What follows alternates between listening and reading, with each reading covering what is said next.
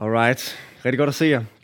Og tusind tak for sidst. Jeg der var med til nytår. Hold fast, var det fedt. Og var vi bare mange. Og jeg tror faktisk, at det er den fedeste nytårsaften, jeg nogensinde har haft. Virkelig, virkelig en god aften, og mega fedt at feste med jer. Og øhm, virkelig, virkelig fedt, at vi kan fortsætte med at mødes her. Øhm, 3. januar i gang med noget nyt, med en ny serie med bøn. Og det er virkelig, virkelig noget spændende, vi har øh, foran os her, venner. Omkring, hvordan Jesus bad. Og vi kan lære noget af, hvordan han beder. Og vi kommer til i aften og sådan se lidt overordnet på, hvordan øh, han bad. Og så kommer vi til at se på to af hans bønder de næste to uger. Øhm, næste onsdag der er den bøn, vi kender rigtig godt. Hvor far, hvor vi får besøg af Christian Tyksen. Og øh, vil åbne nogle nye ting for os i den her mega vidunderlige bøn. Og så vil Ras, Rasmus Mortensen, øh, gå dybden med Gethsemane-bønnen, der handler om, om smerte om to uger. Og det bliver også rigtig spændende. Og øh, så har vi faktisk også planlagt faktisk de næste tre måneder med undervisning. Og øh, det er virkelig fedt, og I skal glæde jer, at vi kommer til at have en serie omkring Årsbrugernes bog. Kan I huske, I stemte om det for øh, lang tid siden efterhånden? Øh, så hvis I er bekymrede for, øh, hvad der skal ske i, midt i marts, og gerne vil læse foran, så kan I bare begynde at læse Årsbrugernes bog. Ja, men nu er vi simpelthen her, og skal se på, øh, hvordan Jesus egentlig bad. Og det er enormt spændende, og jeg vil øh, egentlig gerne, at vi starter den her serie med at bede sammen. Også når det handler om bøn. Så Jesus, det gør vi. Her kommer vi foran dig, for at kunne tale med dig. Og far, du er vores gode far. Og vi ønsker sådan at kende dig, og vi ønsker at have en relation med dig. Vi ønsker at elske dig oprigtigt. Og det ved vi, at bøn er det største middel til. Så det beder vi for, at du må hjælpe os med at blive bedre til, her Jesus. I dit navn. Amen. Og så vil jeg gerne starte med at sige, at øh, den her prædiken er ikke sådan en skyldprædiken at man virkelig burde blive bedre til at bede. For det kan vi alle sammen. Er det ikke rigtigt? Man kan altid sige, at jeg vil ønske, at jeg var bedre til at bede. Alle sammen. Jeg vil ønske, at jeg brugte mere tid på det. Jeg vil ønske, at jeg var mere fokuseret, når jeg bad. Øhm. Men i stedet så vil jeg gerne vise jer, hvor vidunderlig bøn er. Og jeg vil gerne starte med at give en definition på, hvad bøn er. Det er ganske simpelt en samtale med Gud. At vi taler til ham, fortæller ham, hvad vi tænker, hvad vi har på hjerte, og at vi hører fra ham. Det er ikke bare sådan en envejskommunikation, men det er rent faktisk også, at han taler til os. Og det her, det kan vi gøre på mange måder, når vi så taler til Gud. Man kan tale højt, ligesom jeg gjorde lige før, da jeg bad min bøn, eller når man beder alene. Jeg kan godt lige selv at gå en tur ude i øh, skoven, og så bede en bøn højt. Og det kan godt være lidt farligt nogle gange, hvis der kommer andre mennesker. Der var på et tidspunkt, jeg, jeg bad sådan rigtig højt, og nærmest sådan råbt, Gud, jeg vil høre fra dig! Og så kommer der en mand gående med en hund. Hej. det var lidt akavet. Øhm, man kan også bede for sig selv øh, inde i hovedet, hvis nu man sidder i skolen og egentlig gerne lige vil bede lidt, og det bliver lidt, lidt akavet og lige sidde og blive højt der, så kan man øh, ja, tænke det, fordi Gud er Gud, og han kender vores tanker. Man kan skrive sine bønder ned. Det elsker jeg faktisk ret meget selv. Øh, fordi så holder jeg fokus. Jeg har nogle gange bare svært ved at fokusere. Øh, mine tanker flyver i øst og vest, men når jeg skriver ned, så øh, holder jeg fokus bedre. Øhm, eller bøn er også bare stillhed. At være helt stille og lytte til, hvad Gud han lægger ind på hjertet og giver af tanker. Ja, og bøn er også treenig. Altså, Gud Fader, Gud Søn og Gud Helligånd, der er treenigheden. Fordi Gud er tre personer og har været det i en evighed, og de altid har snakket sammen, kommunikeret sammen og været sammen, så er bøn og tre, treenig, fordi Gud på en måde altid har bedt. Og når vi beder til Gud, så bliver vi en del af det fællesskab. Så beder vi primært til faderen igennem Jesus ved Helligåndens kraft. Vi beder til faderen, Gud, der er blevet vores far, hvor vi kan træde ind foran ham og snakke med ham som en far. Ikke? Og det kan kun lade sig gøre igennem Jesus. Fordi han valgte at bane en vej for os ved at tage vores straf på korset. Og det kan kun lade sig gøre ved Helligånden, der bor i os, der er kristne. Der hjælper os med at vide, hvordan vi skal bede, hvad vi skal bede for. Så bøn er altså treenig. Vi får lov til at blive en del af, hvem Gud er. Og så er bøn ikke sådan et eller andet mega højtidligt. Det kan vi godt gøre det til nogle gange. Og tro, at man skal bede sådan nogle rigtig flotte fraser. Og måske endda, man skal have sådan et bedetæppe, eller skal man vende mod øst, eller hvad skal man gøre? Nej, det er det helt forkerte hold, ikke også? Øh, vores hold er helt anderledes. Vores hold det er, at Gud er en far. Og vi kan komme til ham som en kærlig, god far, der ønsker at være sammen med os. Nu kender de fleste af jer øh, Rasmus Mortensens børn, for eksempel. Ikke? Augusta og Willy. Og øh, nogle af jer har set, hvordan de er over for øh, Rasmus, som også er en god far. Og øh, når Willy kommer og vil spørge, om øh, de må se juleklænder, øh, jeg hørte dem lige snakke med Ras her i december, så er det jo ikke sådan noget, han kommer, højt ærede fader, jeg beder dem om tilladelse til at få lov til at se den julekalender. Det, det gør man jo ikke, vel? Det han i stedet gør, det er, at han kommer og siger, hey far, må vi vise julekalender? Og er der mere slik? Ikke? Det er det, han gør. Han kommer helt frimodigt. Helt bare sådan, han elsker sin far, han er helt tryg, han kommer bare, som han er, og snakker helt normalt. Ikke? Der er ikke noget der. Og bøn behøver ikke at være noget, der sådan er mega langt, langtrukken. Det er ikke sådan, at, at Willy sådan skulle bruge en halv time på at overtale Rasmus til at få lov til at se en julekalender, vel? Han kan bare sige det kort og simpelt, som det er. Og selvfølgelig skal man gøre det respektfuldt. Han skulle ikke komme og give ham fingeren og et eller andet åndssvagt, vel? Selvfølgelig skal man vide, at han er far, han bestemmer over mig, og så videre. Ligesom Gud er mægtig og stor, selvfølgelig. Men han er vores far. Og lad mig også fortælle jer, hvad bøn ikke er. Bøn er ikke at fortælle Gud noget, som han ikke allerede ved. Der er nogen, der har det sådan, at det der, det kan jeg ikke bede for. Det kan jeg ikke sige til Gud. Hvorfor ikke? Øh, det så finder han ud af det. det kan jeg ikke. Lad mig lige fortælle noget. Han ved det allerede. altså, no shit. Gud, han, Gud er Gud. Han ved alting.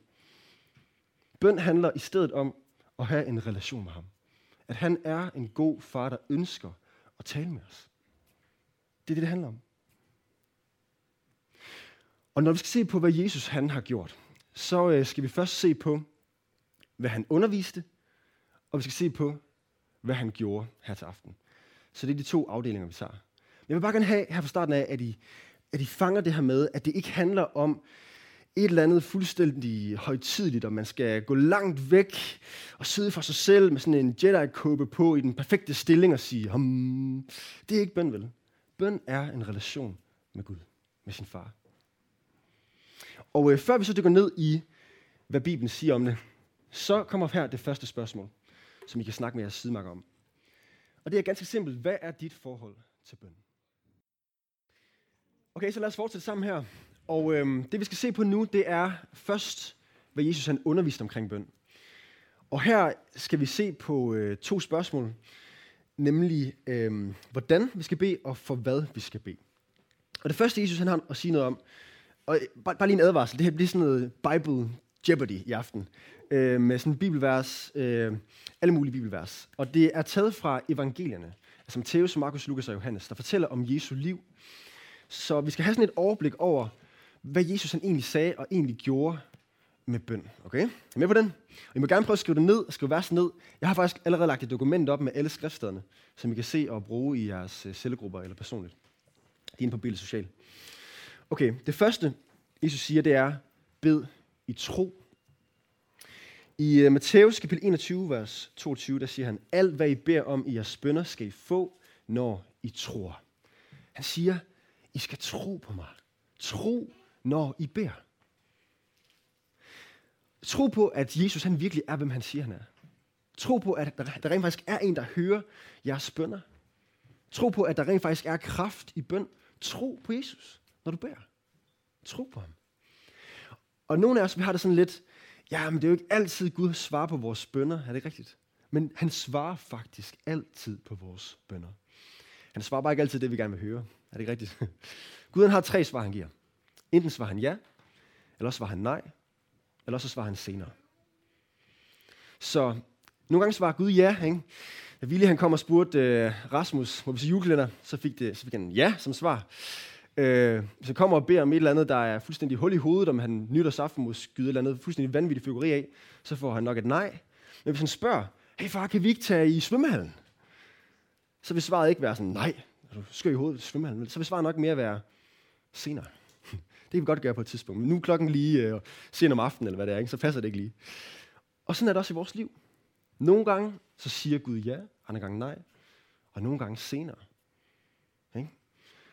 Det kan godt være, at det går noget tid, før vi oplever at få et svar. Hvis nu vi beder for at få et job, Og der går noget tid. Fordi Gud han havde en plan med, at der skulle gå noget tid. Eller man beder for, at man må, man må blive gift, eller man må øh, komme ind på den uddannelse, eller et eller andet. Ikke? Så ved Gud faktisk, hvad der er bedst. Og nogle gange går der noget tid, svaret er senere. Andre gange er svaret faktisk nej. Men så er han en god far, der ved, hvad der er bedst for os. Og det skal vi huske. Så Gud svarer os altid enten ja, nej eller senere. Noget andet, Jesus siger, det er, at vi skal bede kortfattet. I Matthæus kapitel 6, vers 6, der står der, Når I beder, så lad ikke munden løbe, som hedningerne gør. Alle mulige andre religioner, hvor det handler om sådan nogle bestemte fraser, man skal sige igen og igen og igen. Fordi de tror, at de bønhøres for deres mange ord. For der er så mange ord. Vi kender alle sammen den type, er det ikke rigtigt, når man beder? Dem, der beder så lange bønder, de beder bare indtil, at øh, folk enten falder i søvn eller bliver ateister. Er det ikke rigtigt? Øhm, og man, man hader det bare. Man bare ønsker, at de stoppede. Og de, de bruger sådan nogle mega store, flotte ord. Halleluja og ord fra Bibelen, man ikke kender. Laodikea og alt muligt mærkeligt. Sådan, som om, at øh, Gud han står i himlen og sådan, kigger efter ord, der kommer op. Halleluja, der var et halleluja. Ja, hvor kommer det fra? Det kommer derfra. Okay, fantastisk. Det gør han jo ikke, vel? Det er jo det der, der gør det. Det er relationen med ham. Og nogle af os, vi har der sådan, jeg ved ikke helt, hvordan man beder. Jeg ved ikke, hvad jeg skal sige, når jeg så kommer frem for en Gud. Og svaret er, at du skal sådan set bare tale, som du taler normalt. Du skal ikke lære nogen ny praksis, nyt sprog eller noget. Du skal bare være dig selv og bare tale. Så simpelt er det. Og det handler ikke om at imponere et publikum.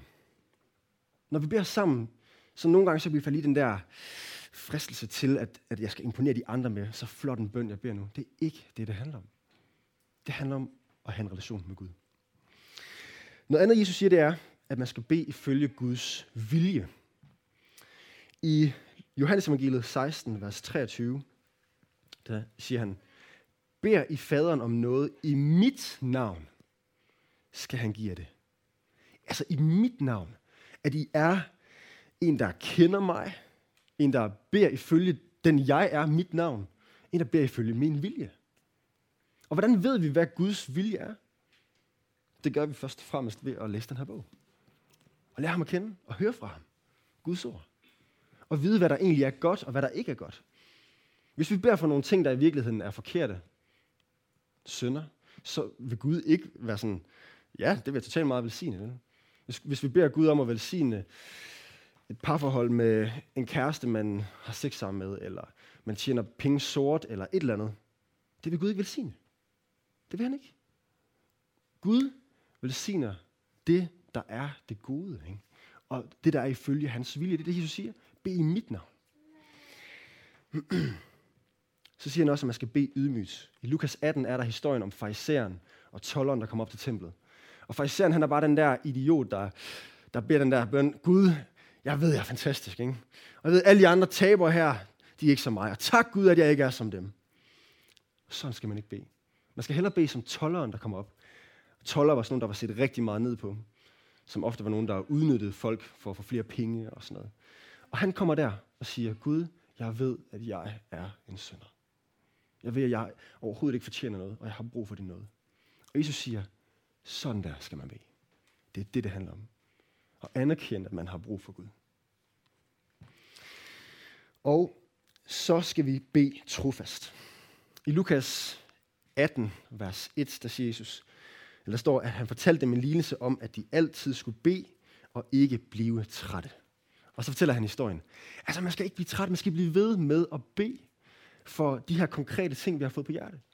Hvis der er nogle ting i vores liv, der virkelig er vigtige, så bliv ved med at bede for det. Lad være med at give op. Bliv ved, og bliv ved, og bliv ved, og bliv ved med at blive ved. Det glæder Gud, at du bliver ved med at søge ham for det. Og prøv at forestille dig igen billedet med en far, ikke? at børnene bliver ved med at bede om det. Det betyder da noget for ens far. Det gør det da. Så gør det. Vær trofast i det. Også fordi, at når vi gør det, så vil det give os håb helt automatisk. Vi vil helt automatisk få mere lyst til at stole på Gud i det. Ja, det er dejligt, sådan små børn. Jeg tror virkelig på, at når vi beder for noget igen og igen og igen, så får vi også os selv mindet om, at Gud faktisk har kontrol over det, og vi kan stole på ham, og vi får håb i det. Ja, så nu spørger vi i stedet, hvad burde vi så bede for? Hvad har Jesus lært os der? Det første, han siger her, det er, at vi burde bede for at kunne tilgive dem, der har syndet imod os. For at vi ikke skal blive bedre mennesker. Det kan vi så nemt blive. Jesus han siger her i Markus 11, 25, Når I står og beder, skal I tilgive, hvis I har noget imod nogen, for at også jeres far i himlene kan tilgive jeres overtrædelser. Det er, hvem Gud er. Ham, der tilgiver os, og på samme måde skal vi tilgive. Men det er så svært for os. Ikke? Så han siger, Jesus, når vi står og beder, så skal vi bede Gud om at hjælpe os. Vi skal gøre det i det øjeblik. Tilgive andre. Vi har brug for Guds hjælp i det. Så skal vi bede for vores behov.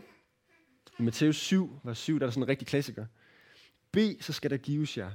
Søg, så skal I finde. Bank på, så skal der lukkes op for jer. Præcis. For enhver, som beder får, den som søger finder, og den som banker på, lukkes der op for. Så søg Gud. Han er en god far. Han lytter til os. Ikke? Be. Nogle gange så, så ej, det er ikke Gud, det er ikke vigtigt nok for dig, eller så tænker vi sådan nogle mærkelige ting, i stedet for bare at bringe det frem for ham i bøn. Disciplen Peter, han siger, at vi skal kaste al vores bekymring på ham. Jeg elsker det billede. Man kaster det på ham. Hen til Gud. Han har styr på det. Store ting, små ting. Bed for det hele. Er du syg? Bed til Gud. Mangler job? Bed til Gud. Whatever. Så skal vi bede imod fristelse. Det oplever vi masser af i vores liv. Og i Matthæus 26, 41, da Jesus sammen med disciplene, natten før han skal korsfæstes. Og så siger han, våg og bed om ikke at falde i fristelse. Hvordan sørger man for ikke at falde i fristelse? Ved at være sammen med Jesus. Ved at bede med ham. Være sammen med ham. Og bede ham om at give os styrke til at sige nej til fristelserne. Og den sidste er at øh, bede for evangelister, kirkeplanter, missionærer og præster. Jesus han siger nemlig i Matthæus 9, 37, Høsten er stor, men arbejderne få. Bed derfor høstens herre om at sende arbejdere ud til sin høst. Hvad siger Jesus? Jesus han siger, der kan ske meget mere i dagligstuen. Det er det, han siger. Der er mange flere, der har brug for at høre om Jesus. Og der er mange af os, der har brug for at blive mere disciplet og ligne ham mere. Der er meget mere, der skal gøres. Og der er brug for nogle ledere. Der er brug for præster. Der er brug for gode folk på gadekirke. Og så videre, så videre. Og der er brug for, at vi beder for dem. Og vi beder Gud om at sende flere af sådan nogle. Så det skal vi også bede for. Så det er, hvad Jesus han lærte. Han lærte, at vi skal bede for alt. Og vi skal altid bede, kan man sige, som opsummering. Og nu kommer et spørgsmål mere, jeg kan snakke om. Og det er, har du oplevet, at Gud har svaret på din bøn nogensinde? Når du har bedt, har du så oplevet at få bøndesvar og høre fra Gud selv? Ja? Snak med din sidemarker. Okay, vi fortsætter her. Nu har vi set på, hvad Jesus han underviste omkring bøn, og nu tager vi så sidste ryg og ser på, hvordan Jesus så selv bad. Og øh, det første spørgsmål, du stiller, det var, hvornår bad Jesus? Og her ved jeg godt, at nogle af jer vil blive øh, lidt udfordret, fordi nogle gange bad Jesus faktisk tidligt om morgenen. Au, au, au. Ja, præcis. Og jeg ved godt, at nogle af jer ikke kommer ikke til at stå tidligt op. I kommer måske modsat til at være så sent op, at det bliver tidligt. Øh, men Jesus han stod faktisk op på et tidspunkt. Lad mig, lad mig give en af versene her. Markus 1,35. Ganske tidligt, mens det endnu var helt mørkt, af, ikke? stod Jesus op, og han gik bort og ud til et øde sted og bad der. Der, kunne, der var han ikke forstyrret. Der var der ikke nogen iPhone, der ringede endnu. Både fordi det ikke fandtes, men også fordi det var tidligt om morgenen. Ikke? Hvis vi gør det så tidligt, så er der ikke så meget, der kan forstyrre Så er der ikke andre planer, der kan komme i vejen. Og jeg tror faktisk, at det er godt for nogle af os. Fordi når man gør det om eftermiddagen eller om aftenen, og man lige ændrer sine planer lidt, så kan det bare blive svært nogle gange. Ikke? Måske skulle man få en rutine med at gøre det om morgenen. Jeg ved godt, det er svært. Det behøver, igen, det behøver ikke at være det længste. Et kvarter med Jesus. Fantastisk. Hvorfor ikke stå det kvarter før op? Så bad Jesus dagligt. Og det gjorde han, fordi han var jøde, og de bad bare dagligt. De bad øh, et sted fra 5. Mosebog igen og igen, som han også øh, citerede på et tidspunkt. Han kunne det uden at han bad det hele tiden. Han bad over maden på et tidspunkt, øh, faktisk flere gange. I Matthæus 14, 19, der står der, han lå folkeskarne sætte sig i græsset, tog de fem brød og de to fisk. I kender historien, ikke? Og hvad gør han så? Der står der, han så op mod himlen, velsignede dem, brød brødene, gav disciplen dem, og de delte dem ud til skarne. Det er en god ting at bede, før vi spiser. Det er bare en oplagt mulighed at sige tak for det, vi er blevet givet. Men please, lad være med bare at bede den samme bøn hver gang. Så det bare bliver sådan et eller andet bla bla bla bla og videre. Og please, lad være med at bede den der bøn. Jeg kan være så irriteret over den. Gud, lad den her mad være god for vores krop. Lad den være nærende. Det er bare sådan, det er den jo. Altså, øh, hvad er det for en mærkelig bøn? Gud, lad vandet være vådt. Eller lad mit hår være håret. Eller hvad, hvad er det for noget mærkeligt at sige?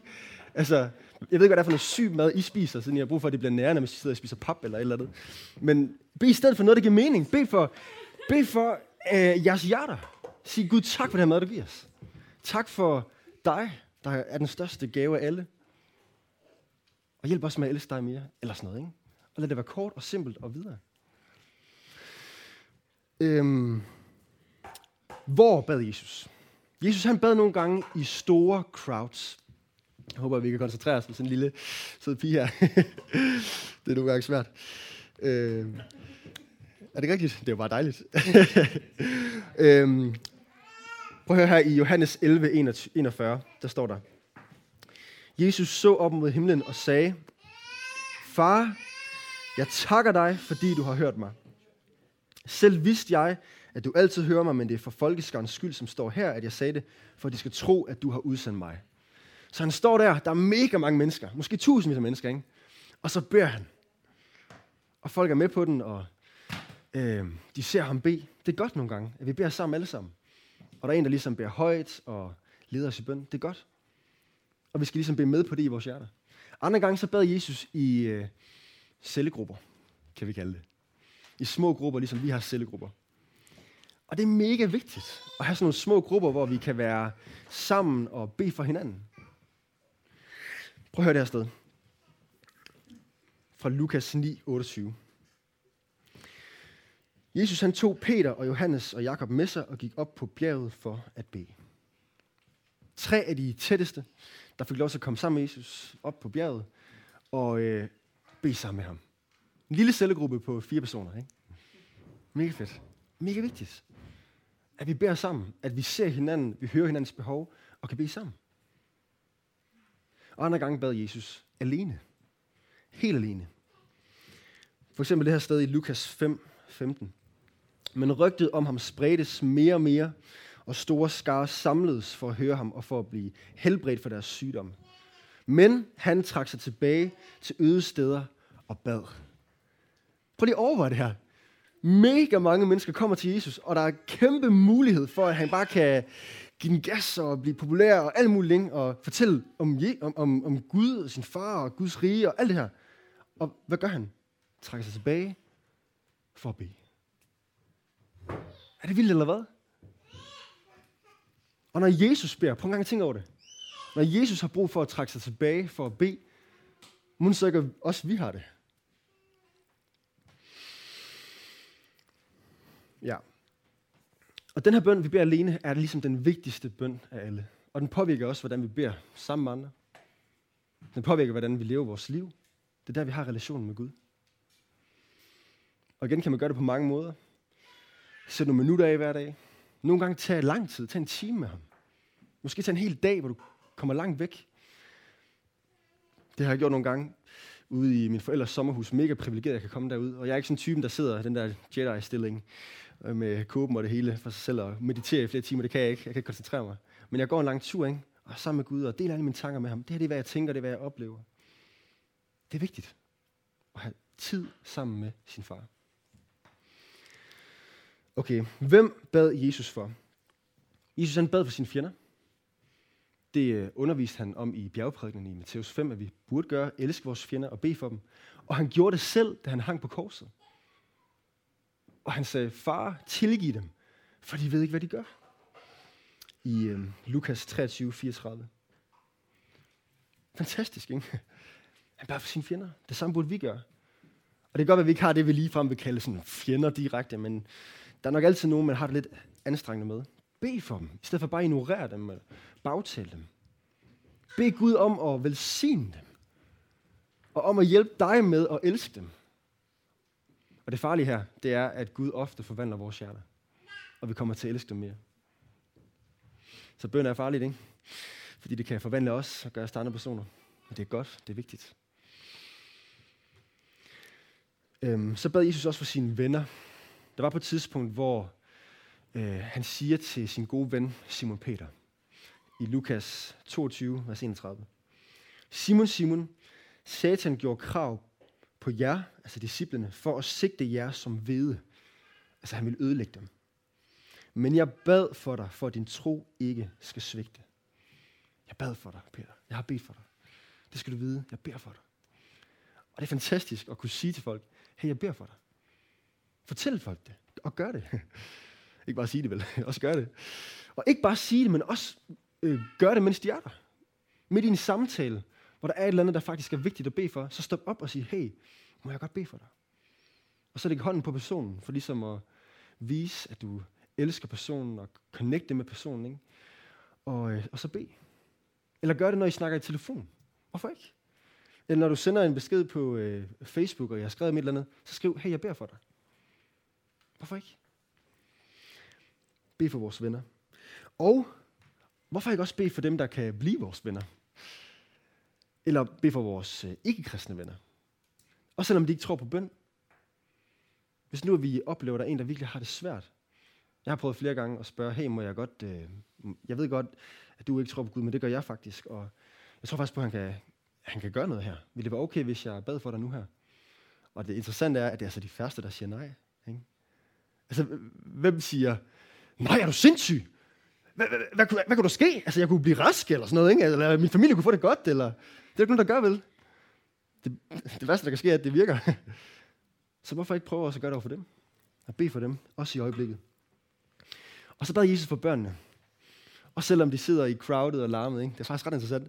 Disciplen de sagde, ej prøv de skal væk, de larmer. Ikke? Hvad så Jesus? Han sagde, kom med dem. Kom med dem. Og så lagde han hænderne på dem, og så bad han for dem. Fantastisk. Og det er jo interessant, hvordan børn lærer at bede. Det, det lærer de ikke ved at have været til et eller andet kursus omkring bøn, vel? det, det gør de ved at se de voksne bede. Og Jesus han var en single fyr, der bad for børn, så det kan vi altså også gøre, selvom vi ikke har børn selv. Ja, det kan vi godt. Også når vi er sammen med dem, eller et eller andet. Hvorfor ikke? Okay, det sidste spørgsmål er, hvordan bad Jesus så? Det første er, at Jesus han bad skriftsteder. Det har vi allerede set lidt. Men også på korset, der bad han. Der bad han salme 22, vers 1. Min Gud, min Gud, hvorfor har du forladt mig? Det står i Markus 15, 34. Bibelen var så meget inde i Jesus' liv, ikke? og det var det, han talte ud fra. Og på samme måde skal det være for os. Vi hører fra Gud, når vi læser Bibelen, og vi svarer Gud i bøn. Det er sådan, vi primært hører fra Gud, mest hører fra Gud, ikke? det er gennem Bibelen. Så noget, jeg vil opmuntre jer til, det er at lade jeres bøn være koblet op på jeres bibellæsning. Så når I skal læse et stykke, så læs lidt. Eller allerførst, bed og bed til Gud om, at han må tale til dig igennem Bibelen. Så læs et lille stykke. Og så stop op igen, og så bed. Og det kan godt være, at det kun bliver et afsnit, eller et vers, eller nogle få ord, for at der er noget, du skal stoppe op og bede omkring. Fordi Gud taler til dig. Men gør det.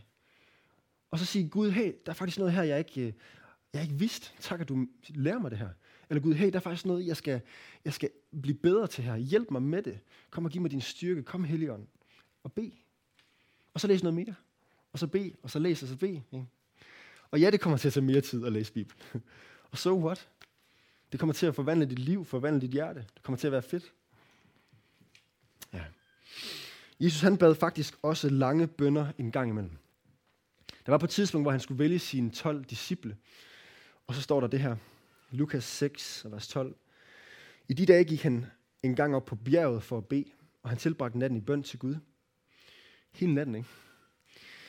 Da det blev dag, kaldte han sine 12 disciple til sig, og blandt dem udvalgte han 12, som han også kaldte apostle. Jesus skulle bruge hele natten sammen med sin far der, for lige at fortælle tingene igennem. Og jeg tror måske, at noget af det, der tog tid at lige fortælle igennem, det var nok Judas. Ikke? Ej, er du nu sikker? Ikke? Giver det mening, det her? Øh, han vil forråde mig, ikke? men det er en del af Guds plan.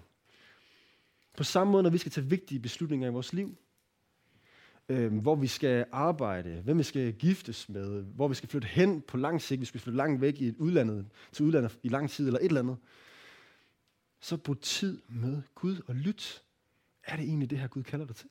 I stedet for bare at handle selv. Lyt til Gud. Brug tid med ham. Det gjorde Jesus. Men han bad også korte bønder. Øhm, for eksempel da han spiste sammen med sin disciple, så bad han en kort bøn, og de spiste sammen. Og det er også vigtigt, at vi også kan gøre det, og ikke bede de der lange bønder. Og øh, det kan vi også bare gøre i løbet af dagen. Inden vi ringer til en ven, efter et møde, vi har holdt, mens vi cykler. Hele tiden er der en mulighed for at bede. Der var engang en øh, gammel mand, der på et tidspunkt sagde, jeg beder ikke en hel time om dagen. Men der går ikke en time om dagen, hvor jeg ikke beder. Er det ikke fedt? Og det er sådan, det burde være. Heller det sidste, ikke? Heller at vi hele tiden taler med Gud igennem hele dagen. Og det var det, Jesus han gjorde. Der er ikke et kapitel, der bare handler om bøn i evangelierne, og så ligesom overstået. Alt det her, det er samlet fra alle evangelierne over det hele, ikke? Fordi det var vævet ind i hele hans liv.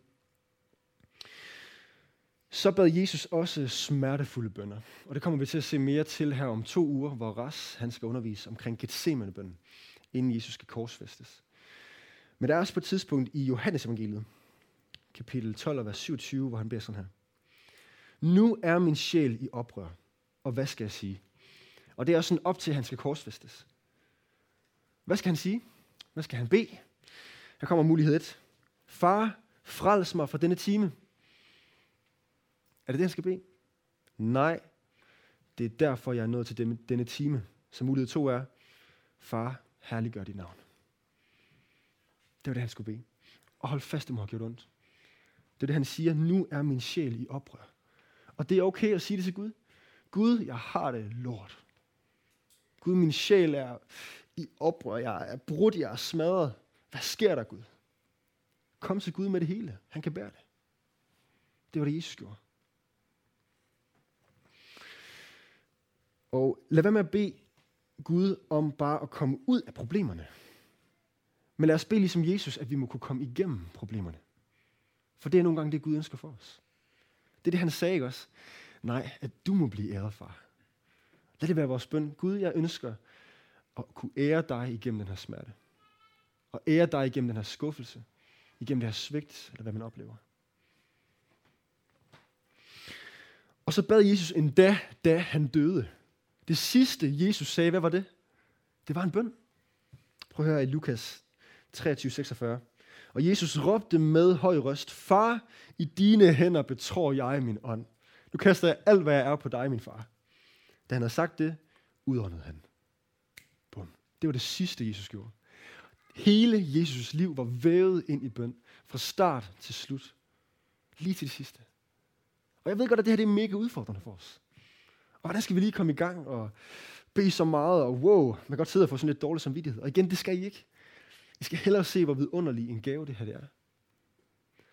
Og jeg vil gerne opmuntre jer til at bede taknemmelige bønder. Det er en god måde at starte på. Og det gjorde Jesus også. Og det er det sidste sted her, fra Matthæus 11, 25. Øh, han, han gjorde det faktisk helt vildt mange gange, når man læser evangelierne. Så starter han med at sige tak.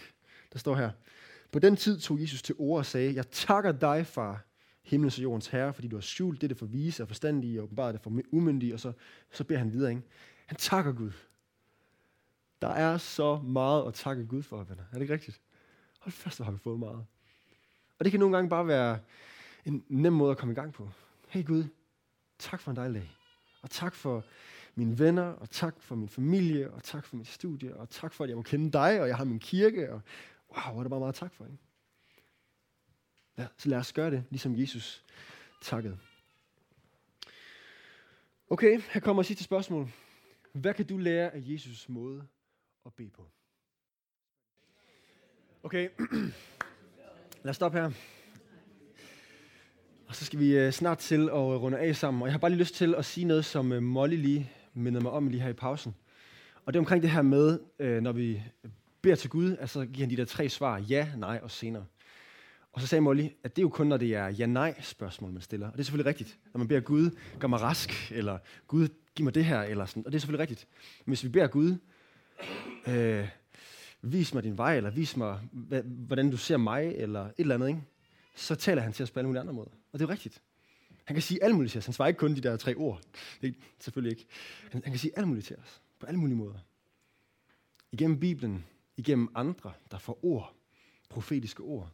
Igennem omstændigheder, der er bare sådan, wow, igennem man ser en eller anden film, og så er det bare sådan, det var totalt meget det, jeg havde brug for at høre. Igennem alt muligt, ikke? Det handler bare om at lytte. Ja. Og så har jeg bare igen lyst til at understrege det her. Den vigtigste pointe, venner, det er, at bøn er ikke noget, vi skal. Vi skal ikke bede. Vi kan bede. Bøn er en gave. Bøn er vidunderligt.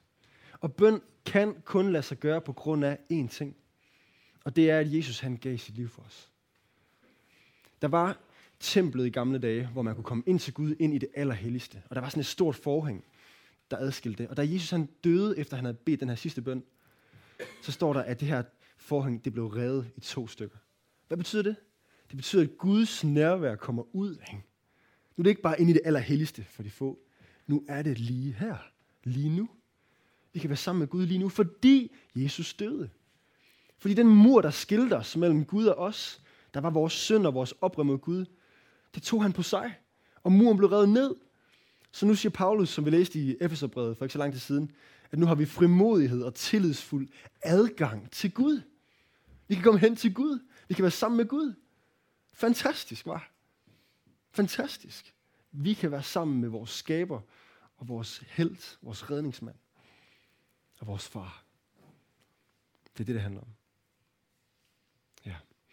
Så pigerne må gerne komme op nu, og så skal vi til at synge noget lovsang sammen. Og inden da, så vil jeg egentlig bare gerne, at vi lige giver noget tid til at bede sammen. Så vi skal bede lidt ekstra sammen i aften. Og det gør god mening, ikke? Hvor fjollet vil ikke lige være og undervise en masse om bøn, uden at bede sammen. så det skal vi gøre. Og øh, vi vil gerne bare begynde at spille lidt, mens vi så lige kan sidde lidt for os selv i bøn, tænker jeg. Øhm, og så kan vi bede sammen i slutningen, efter vi har sunget nogle sange. Så lad os bare lige tage noget tid nu, hvor vi lige sidder, sidder og så taler til Gud ind i os selv. Ikke? Vi har en god Gud, der kan læse vores tanker. Og så lad os bare lige sige, hvad der lige ligger os på hjertet til Gud.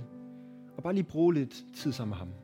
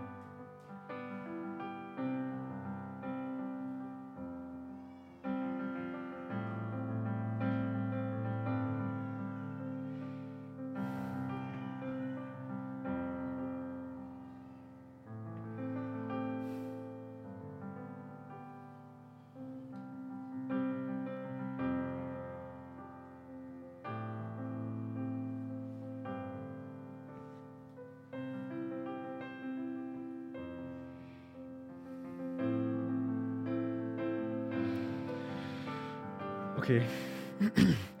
Så lad os lige bede alle sammen her. Jesus, du er bare et mega forbillede i bøn. Vi har bare mega meget lyst til at lære og bede ligesom dig. Og far, vi takker dig for, at vi kan komme frem for dig. At vi kan træde ind med frimodighed. At vi har tillidsfuld adgang til dig.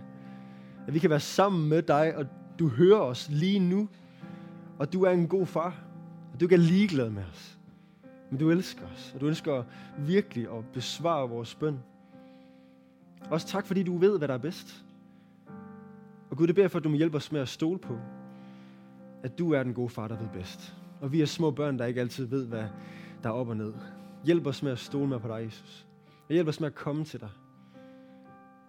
Hjælp os med at bede, og bede mere, og bede bedre. Ikke som sådan en byrde, for at vi kan sætte tjek på vores kristne to-do-liste, men som en glæde, at vi kan være sammen med dig.